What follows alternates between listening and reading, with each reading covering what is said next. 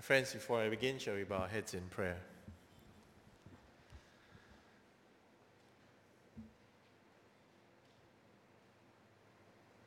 Lord, in your mercy and your grace, grant us, Lord, the ability to hear you and to know your will for us. Guide us, Lord, into your holiness, and may we hear your Spirit speak to our hearts and obey. We ask this, O Lord, in the mighty name of Jesus Christ, our Lord and Savior. Amen. Last week I talked about uh, this pursuit of holiness, and I chose this, uh, chose this verse from Hebrews uh, chapter 12, verse 14. Uh, it talks about holiness, where without holiness we will not see uh, the Lord. Uh, this particular Sunday, it's still on the topic of holiness. So if you actually look in your front cover, you can actually see the verse 1 Corinthians 6, verses 19 to 20 uh, do you not know that your bodies are the temple of God and uh, you're not your own, you're bought at a price. Therefore, honor God with your bodies. So this whole aspect of uh, pursuing holiness with your body. Um, this is one of the days when we've done a rather long reading. Uh, we've read almost the whole, almost the whole chapter of Genesis 39, and in there we talk about uh, Joseph running or fleeing away from Potiphar. And I thought uh, I need to address this particular issue. Somehow or other, when we look at the readings that we've been going over this past week, or at least when I look back at the, the, the things that I've been speaking on from Genesis until now, uh, we seem to be touching on this topic of sin and holiness. Uh, if you recall this cartoon that I used uh, a while back, uh, you know, where we, sin is at the threshold and this temptation that is there. So I really want to touch on this topic about temptation, and in particular in the context of Genesis 39, uh, the temptation to sexual immorality or sexual sin. I need to touch on this because in a way, a lot of what the world is encountering at this moment is this whole question about uh, holiness with respect to the body. Uh, quite often when I do counseling, we end up having to deal with this issue about uh, sexuality, uh, past sexual engagement, and sometimes the people say the church is very old-fashioned. They tell us, get along with the program. The rest of the world has been uh, exploring sexuality and uh, freedom. And in fact, recently, the Anglican Church issued out a directive saying that sex outside of marriage is uh, immorality or a form of uh, perversion, sexual immorality, and sex outside of marriage within the marriage covenant is adultery. Now they put that out and there was a big hoo-ha in the UK such that there was uh, you know, thousands of people writing and protesting this Anglican church saying it's outdated, archaic, and how dare they talk about our sexuality and what we want to do with sex. And so that wasn't the thing that upset people. What upset people was that people, people within the Anglican church apparently apologized for that statement. Uh, some of you so was like, what? How can you apologize? Well, in a way, they apologized for the statement, but they didn't retract the statement. They apologized that it offended people, but they say this is the church position. So thankfully, we've not lost hope in, in that particular denomination of the church. But I say this as well because many times when we do marriage counseling, uh, we do have to talk to the couples about sexual holiness and purity. And sometimes people say, oh, you know, we, we go on holiday together and we, uh, we engage uh, in, uh, in sleeping in the same bed because it's cheaper. No need to buy two separate rooms. It's okay. We, we, we, we put uh, two, two single beds, but it's the same bedroom. Even worse, nowadays we have this uh, question which uh, my sister Tryphena, uh, not, bi- not biological sister, but sister in Christ, uh, Tryphena Law, uh, who heads this organization, uh, Personal Liberty Under Christ, which reaches out to the LBGTQ community. she gave this term, which she says is a modern uh, term towards uh, sexuality, which she said was gender fluidity.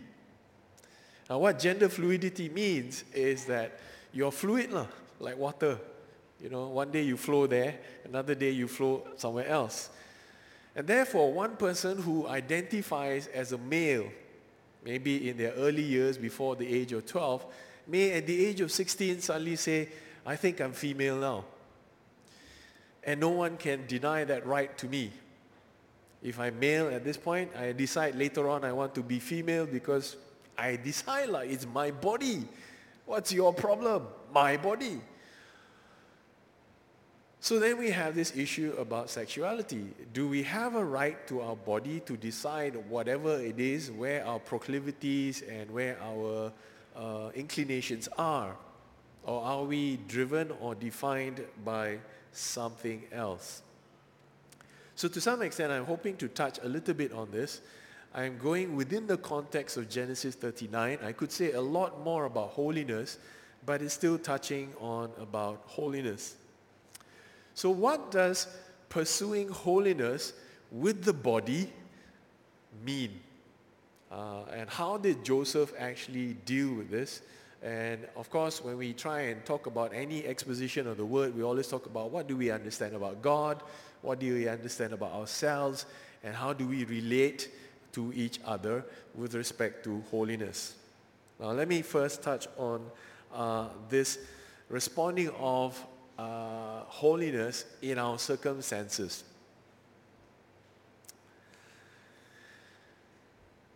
We notice in the story of Joseph uh, has this particular beginning that God is with him and everything that he does prospers. And although he was uh, sold into slavery by his brothers and uh, the Ishmaelites who, who took him and sold him, eventually sold him to the Egyptian Potiphar, who was captain of the guard. Now that word was uh, a little bit difficult to explain, but in the background study of this, uh, the captain of the guard is essentially the chief executioner or the one in charge of the prisons. Because soon after this, at the end of the story, you recall that when Joseph is finally thrown into prison, he's thrown into the prison for the royal prisoners.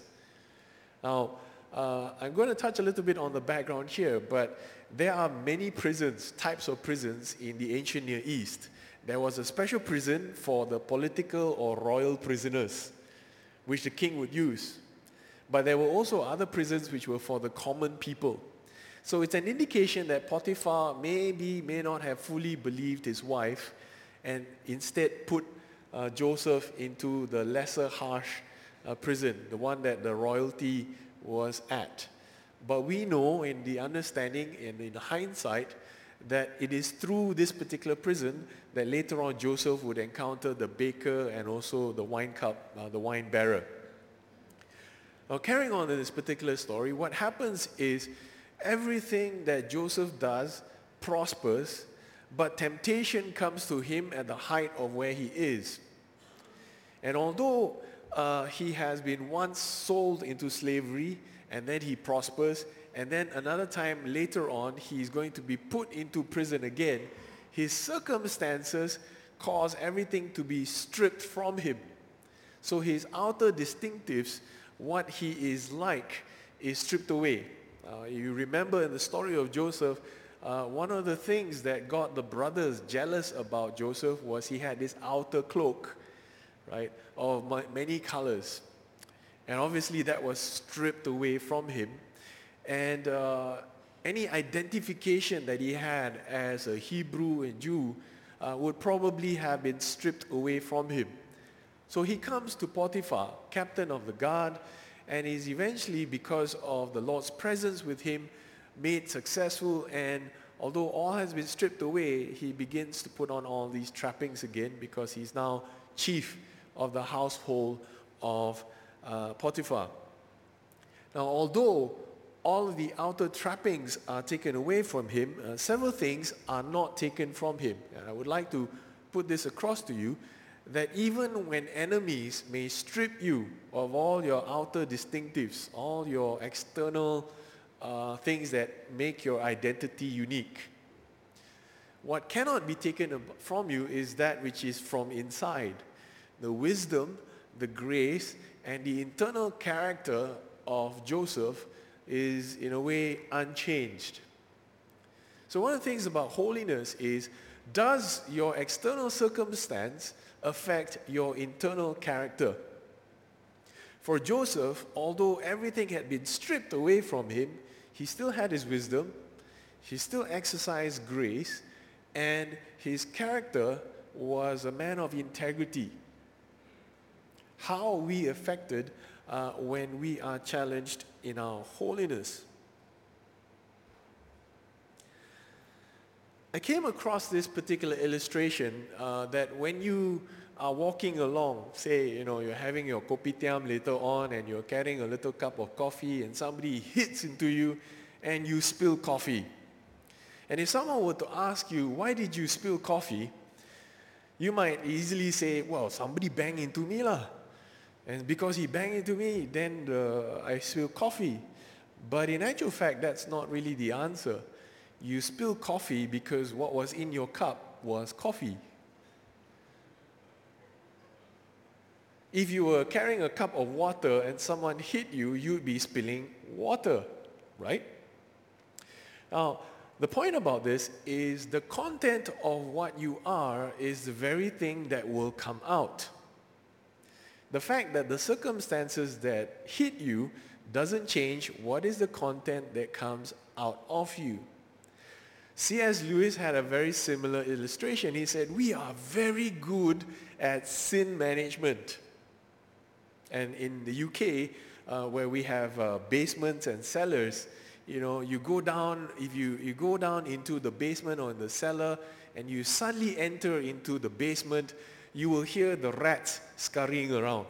And you might even see a big fat rat go across. This year, a year of the rat, so we can talk about rat a bit. Now, if you go downstairs suddenly, you will see these rats running around and they will quickly disappear. And C.S. Lewis' point about sin management is we are good at managing our sin. So what we do is instead of rushing into the basement, we open the door and we shout, anybody down there, get out the way.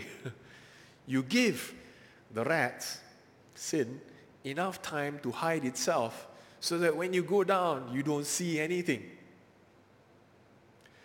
So the nature of this sin and holiness is an acknowledgement of what lies within us and dealing with our sin rather than accusing the circumstances outside of us that say it's the circumstances that made me like this.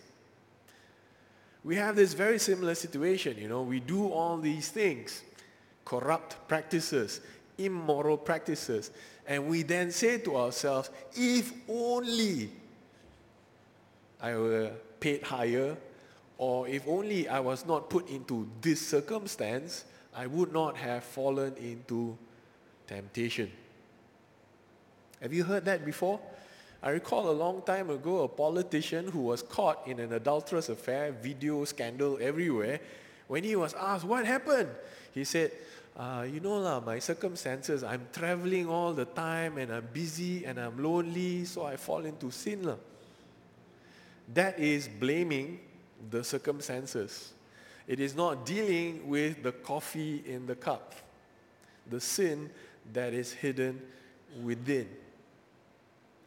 And so Joseph demonstrates this particular characteristic. Although his outer circumstances had changed, he's not bitter, He's not filled with hatred saying to himself, one day when I have the time, I'm going to stick it in into this Potiphar and run away. He is a blessing to the household and God continues to work with him. And because of his integrity and his uh, the presence of the Lord with him, his holiness set aside in covenant relationship as a Hebrew under the promises of God, he remains a person of integrity. Second thing I want to point out here, which we notice about uh, what Joseph says when uh, the wife, Potiphar's wife, who by the way isn't mentioned, uh, what her name is, says, Come to bed with me. Right? Uh, let, me, let me find the particular verse that says there. Uh, I like this part here in verse 6. So Potiphar left everything he had in Joseph's care with Joseph in charge. He did not concern himself with anything except the food he eat. He ate. Wow, that's the life, man. Don't need to worry about gardening, taking out rubbish, anything. You just figure out what do you want to eat today. Quite a carefree life. Many of us have uh, staff in our team where you know you throw anything at him or her and it will be sorted out. That's the kind of trust that Joseph had engendered. Uh, and then comes this statement, uh, 6b. Now Joseph was well built and handsome. Okay. Now the NIV translation of this is uh, in the 1984 and 2011 version is well built. It tends to think that oh muscular. No, actually no. The the the Hebrew is he had a fine figure. In other words, he wasn't uh, one who basically let his body just go. He took care of himself. And so uh, I leave it to your imagination what he looked like. But the short of it was that he was attractive. Okay, he was handsome. And after a while, verse 7, his master's wife took notice of Joseph and said, Come to bed with me. Verse 8, he refused. Uh, with me in charge, he told her, My master does not concern himself with anything in the house. Everything he owns, he has entrusted to my care. No one is greater in this house than I am. My master has withheld nothing from me except you, because you are his wife. How then could I do such a wicked thing and sin against God? How can could I do such a evil slash wicked thing and sin against God? Now, it's very important to note here that when Joseph is confronted with sin, he calls it what it is. He identifies exactly what it is and he says that is evil and wicked.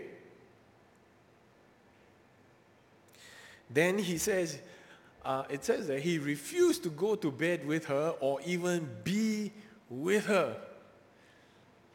He doesn't want to be alone with her, so always must have uh, interference in between, must have barriers. And he carefully manages it. On a, now, so his difficult situation is he has to work in this household, and here is this lioness who is prowling after him and keep every once in a while, come to bed with me. Now you would imagine if you are captain of the guard, uh, you're a man of wealth and influence, and you probably have a wife who is not too bad looking, maybe, I don't know, but definitely a woman of uh, substance and not some foolish uh, plaything that you can cast aside. Now, if you put yourself in the position of Joseph, how would you feel? Oh, I'm at the top of my household. I am most important. And now my boss's wife wants to bed me. Do I aspire to his position and usurp his position by taking his most prized possession, his wife? Then I am equal to God. Because God in their household is Potiphar. Can I grasp this thing which is not mine so that I can be like that person? How much of temptation, sexual temptation, adultery in particular, is let me have that woman or that man so that I may have ownership and become like the other person? Is it a matter of status? Is it a matter of covetousness to have something that is not yours? But here's the point Joseph looked at this and he said, How could I? How could I do such an evil thing and sin against God? Now, here's one of the things about sexual immorality. Unless and until you realize how sinful and evil that is, you will not change. Unless and until you look at pornography as, yeah, everybody's doing it, you know, it's okay, you, you let go lah. you will not realize how detestable and how sinful it is against God and to yourself. Now, he refused to go to bed with her and he pointed out that this sin is a sin against God. One of the things I recently discovered, and it was in this Genesis chapter, sin is always against God. Judas Iscariot, right, when he realized that he had basically uh, done something wrong, he goes up to the Pharisees and the Sadducees. He said, I have sinned against an innocent man. And he wants to give back the coins. But then the Jewish officials basically said, What is that to us? That's your problem between you and this other innocent man. And he threw the coins in and he went and committed suicide. Now, Judas's idea is he has sinned against another innocent man. But Joseph's idea, as well as David, when he says in the psalm, Against you and you alone, O God, have I sinned. So the whole idea about sin is not just, you know, I've sinned against some other man because it's his wife or some other woman because it's some other man's why? It is a sin against a higher body, against God Himself. And until and unless we understand that this sin is against God, we don't have the right perspective of what we're doing, and we're kidding ourselves to think that, ah, yeah, it's okay lah, small matter only. He refused to go to bed with her, and this last point, when he was caught alone, he left his coat, ran out the house, ran Christians have this big problem. There are two types of things we're supposed to do when we confront evil and temptation. In the, in the face of evil, you stand and fight through prayer, through, through perseverance and all that. In the face of temptation, flee, run. Christians do the opposite. In the face of temptation, they stand. I resist this temptation. In the face of evil, they run. Takut hantu, run. Faced with temptation, pornography, I can take it, I can stand it, no problem. And that's when we fall. And so Joseph demonstrates uh, this whole idea of how far away he wants to distance himself from that which will corrupt him. How then could I do this? He understands his position, although he is head of the household and nothing is kept from him. He understands his covenant relationship with God. How can I do this sin against God and against my fellow man? And how can I do such evil wicked. He automatically understands what this is happening is wicked and evil. Now, this is for the men and women who are often tempted. Unless and until you tell yourself at the utmost priority, I will never, ever, ever commit adultery, or I will never, ever enter into a sexual relationship out of marriage, you will succumb. Unless and until you decide for yourself that this is sinful or evil, and you will not do this because it is against God, you will be playing around the edges and thinking it's okay lah. Which is what is happening in the world. The world says, it's my body, it's pleasure for me. I do what I want to do. There is no harm in doing this. You Christians are a bunch of frigid and uptight traditional moralist legalist. We are liberated, free. Let us enjoy ourselves. Let us do what we want for ourselves. Joseph's argument is none of those. Joseph's argument is an argument of holiness and an understanding that this is sinful, evil, wicked. To take that which is not yours, to covet another person's wife, and to commit adultery. In his case, it's not adultery. In his case, it would be fornication. And let me put it to you, it would be very easy for Joseph to say, the rest of society is doing that. Because it was not uncommon in all these ancient Near East practices and for many parts of the, of the world until modern times that my servant is also my concubine. My slave is a plaything for me to play with. My wives and my, my wives and the, these other women, they are official. Every other one which I acquire through wealth, through thing, uh, that's my plaything. Can do what I want to. They're just property. So Joseph could have easily succumbed to the circumstances and the context. Everybody's doing this. And if my wife, uh, if, if my master's wife wants to pleasure herself, I'm her instrument, okay lah, sacrificial lamb. I do this for the good of the household. No. He went against the norm and he decided this is sinful and wicked against God. And even if within the household they said it's okay? Even if within the culture they would say that it's okay, he said, with my God, no, that is not. He understood how sinful it was, is how then could I? So one of the pursuits of holiness, therefore, is understand how then could I do this? Let me put it with this whole idea, this illustration. You know, we always sing this song, uh, take me, use me, mold me. I gave my life to the potter's hand. Right? We are this uh, clay jar, this earthen vessel, which God uses to fill with His Spirit, which we then pour out unto others. Now, let me ask you a question. If you have a clay jar, uh, would you use it for water? Filtered, clean water? Yes, definitely, right? That's what is what it's supposed to be used for.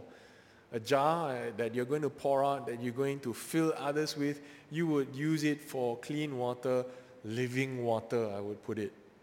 Pure, clean, filtered, holy. Now, if you're an earthen vessel and I use uh, sewage water and I fill it in there, are you still going to use that earthen vessel? Some of you might say, mm, it's okay lah. I mean, it's the only earthen jar that I have. We pour out that thing and I wash it a few times. But you remember, earthen vessels are porous. It absorbs whatever stuff that you use it for. Now, if I use the same jar, but I put arsenic in it, right? I fill it with arsenic, you know, even if you want to dilute it, I fill it there. Then I pour it out and I give you the jar. Are you still going to use it? This whole idea in this text that our bodies are vessels earthen vessels to be filled with something. Is it of this world, which is polluted, or is it of God, which is pure? Which one do you want to use? And how will you maintain this purity, which will affect your body? Because it remains, its stain remains. And there's only one agent that has the ability to purify whiter than snow.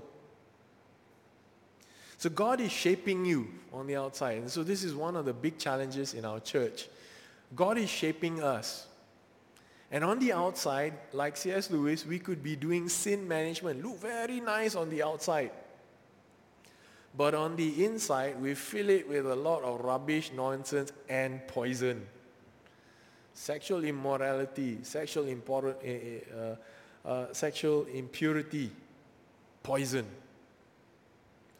And sometimes our inclination to sexual immorality is a slow poisoning of ourselves. Little bit, okay lah, it's okay, we can tahan lah. And I, I say this in the case of sexual immorality, but many times many of our friends are engaging in activities that are even uh, engaging in, in violence. You know, uh, the, the computer games that we play, the movies that we watch, the books that we read, and this is not an age-specific thing, although it's very easy to point to the young fellas and say, you guys are playing all these violent games. Excuse me, uh, older people also engage in things that fill them with serious repercussions because it stays in the body. So how seriously do you take your sin and are you aware that you're sinning against God when you fill this vessel and then you invite God to say, Come into me and be with me and abide with me. Now, although this seems really quite terrible, I also want to point out the hope that is contained within this passage and 1 Corinthians 6, verse 19 to 20. You find in verse 2 and 21 this, uh, this uh, bookend mark of this narration that says, God, the Lord, was with Joseph. Okay, in verse 21 and verse 2. And it's important for us to note that even when Joseph was blessed and things seems to be going well, everything that he put his hand to prospered, and everything was stripped away from him and he was chucked into uh, prison as if he was now cursed. Very sway lah. Bad luck. Boong. Yet at the end of that statement, even as he's in jail, is that verse 21. The Lord was with Joseph.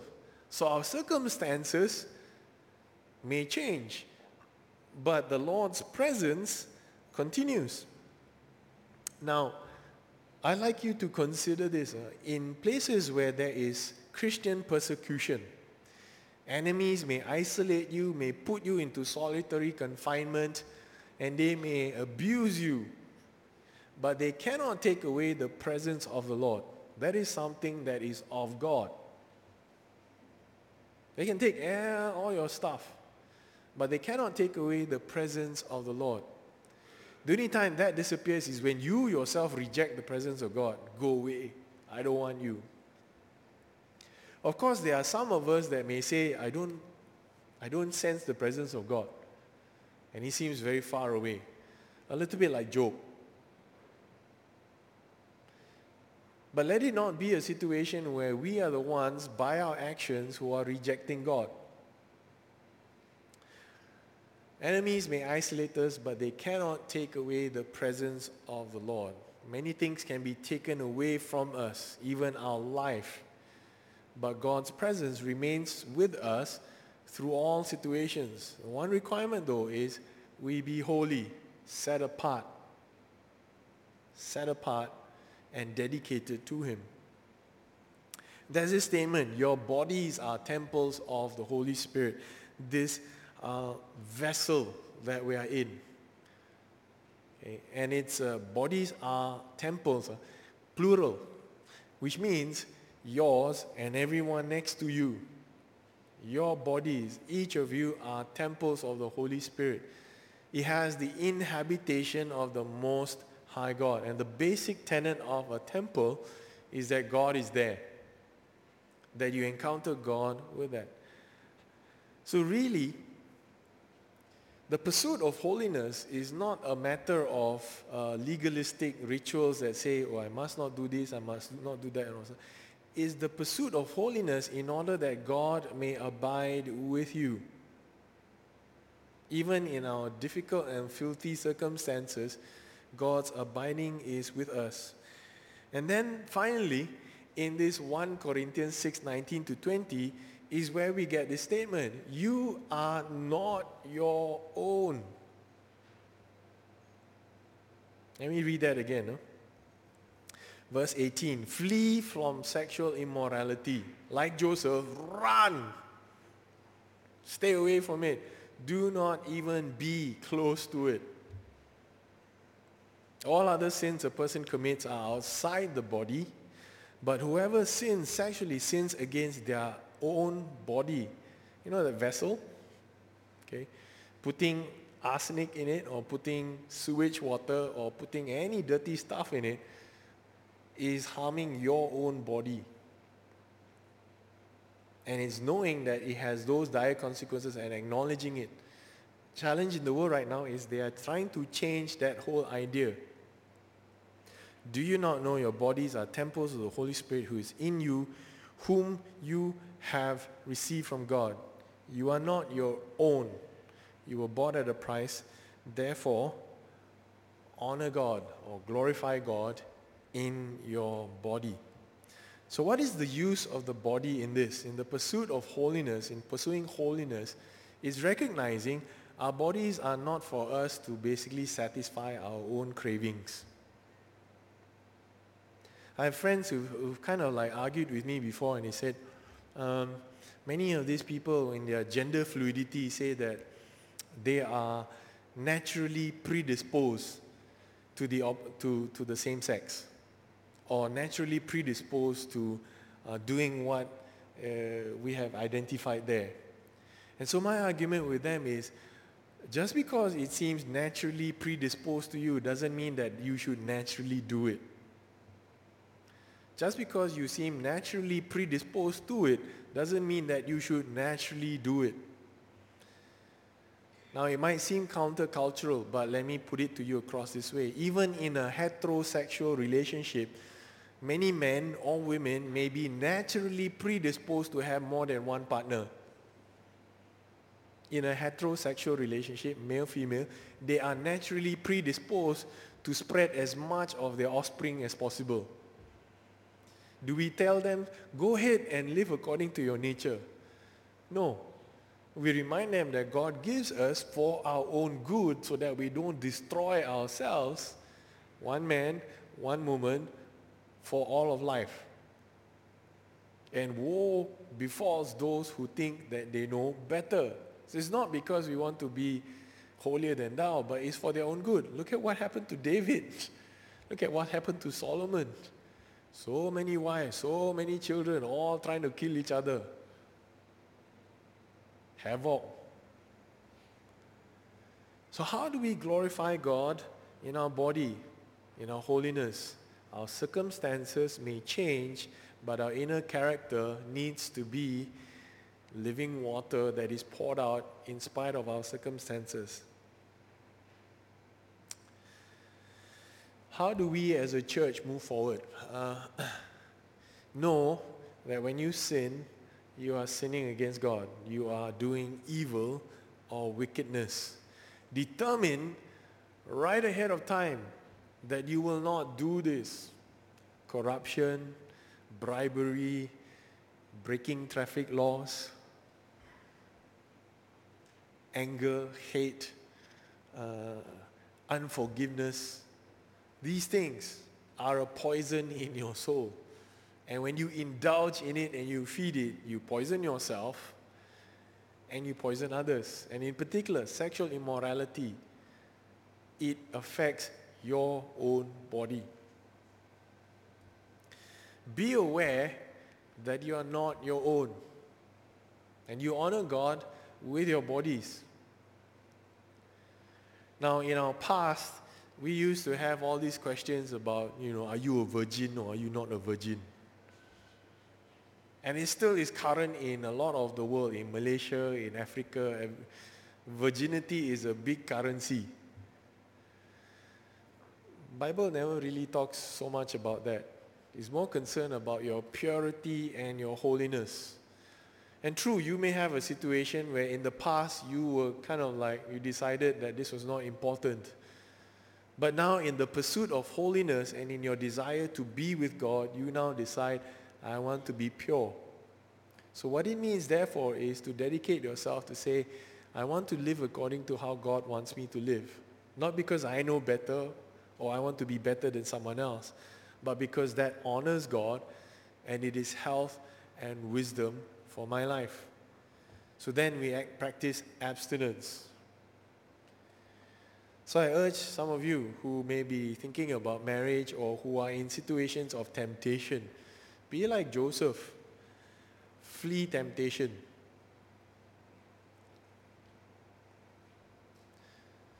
What you need to do is identify what are the things that I'm being tempted by and flee it. Now, for some of you, you may feel uh, food is no temptation, so you can put whatever you want in there and it doesn't bother me. But for other people, it is. So, in those type of situations, don't put it there. I have this situation with, my, with a friend of mine who was trying to teach their children how do you teach children not to do something? And her answer was, don't put it there.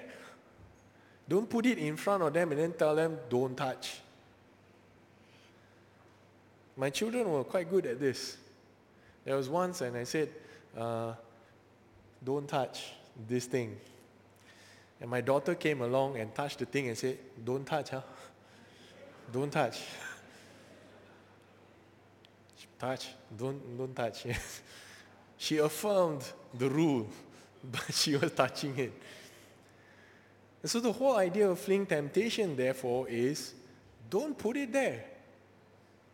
Tell them this is important that you don't do this. And when you encounter this situation, put it aside. Redirect them to something else. And as a church, as a small group, and uh, in accountability groups that you have, I hope you're doing the three, two, one thing, right? Three people, two hours, once a month. You're helping each other to flee from temptation. That when you are tempted, you call up your friend and says, take me away from this. Now, importantly for many of you who are travelers, international travel, I was an international traveler as well when I was a consultant, and I know what it's like. You go to all these places and your client wants to take you out to the nightclubs. Drink as much as you want, choose any woman to sit next to you. Nobody knows. We won't tell your wife. And many of my friends succumbed to it. They went to, to Indochina, Vietnam, Cambodia, and all that stuff, and they had wives wives, plural. In different cities where they went, they had each one a sleeping partner. And when you confront them and says, why do you do this? He said, I don't speak the language. So when I go there and this woman wants to warm my bed for me and I'm feeling lonely, uh, and then we'll talk the language. I just give her money, she goes to the market, buys everything, brings it back, cooks everything, and I have home away from home. Better than my own house. That's how they reason things out. The sin is no longer wicked or evil to them. It is convenient, pragmatic, helpful for my health. And then the wife finds out and the children finds out and all hell breaks loose. Then they come to the pastor, what to do? Uh? They slap them. Uh. Flee do not put yourself in that situation. You know it. Don't kid yourself and say, I can tahan, I can withstand temptation. This is about, no. Joseph ran. David did not flee temptation. He saw Bathsheba, he bring his binoculars even bigger. Flee. He should have been out at war, but he was wasting his time and he was pleasing himself. Brothers and sisters, if you're in that situation and you are facing temptation and you know it's a temptation, shut it out. Jesus said, if your right hand sins against you, if your right eye sins, it is better for you to pluck it off. Now, please don't take it that I'm asking you to amputate yourself or blind yourself. His whole point was you must understand sin and evil for what it is and keep it far away from you. So I pray you see sin for what it is, that you seek and pursue holiness with your bodies, and that you encourage and hold each other responsible and accountable. Let us pray.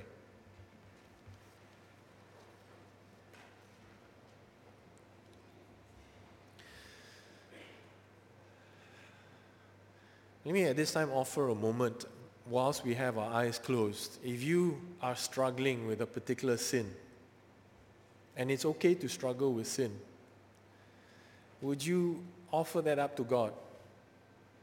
It could be anger, it could be frustration, it could be sexual, or it could be something else. Would you come to God and you offer it up to Him? Lord, I want to pursue holiness in my body so that I would be a clean vessel that would have your Holy Spirit living in peace with me. Would you take your time and you offer that up to God now?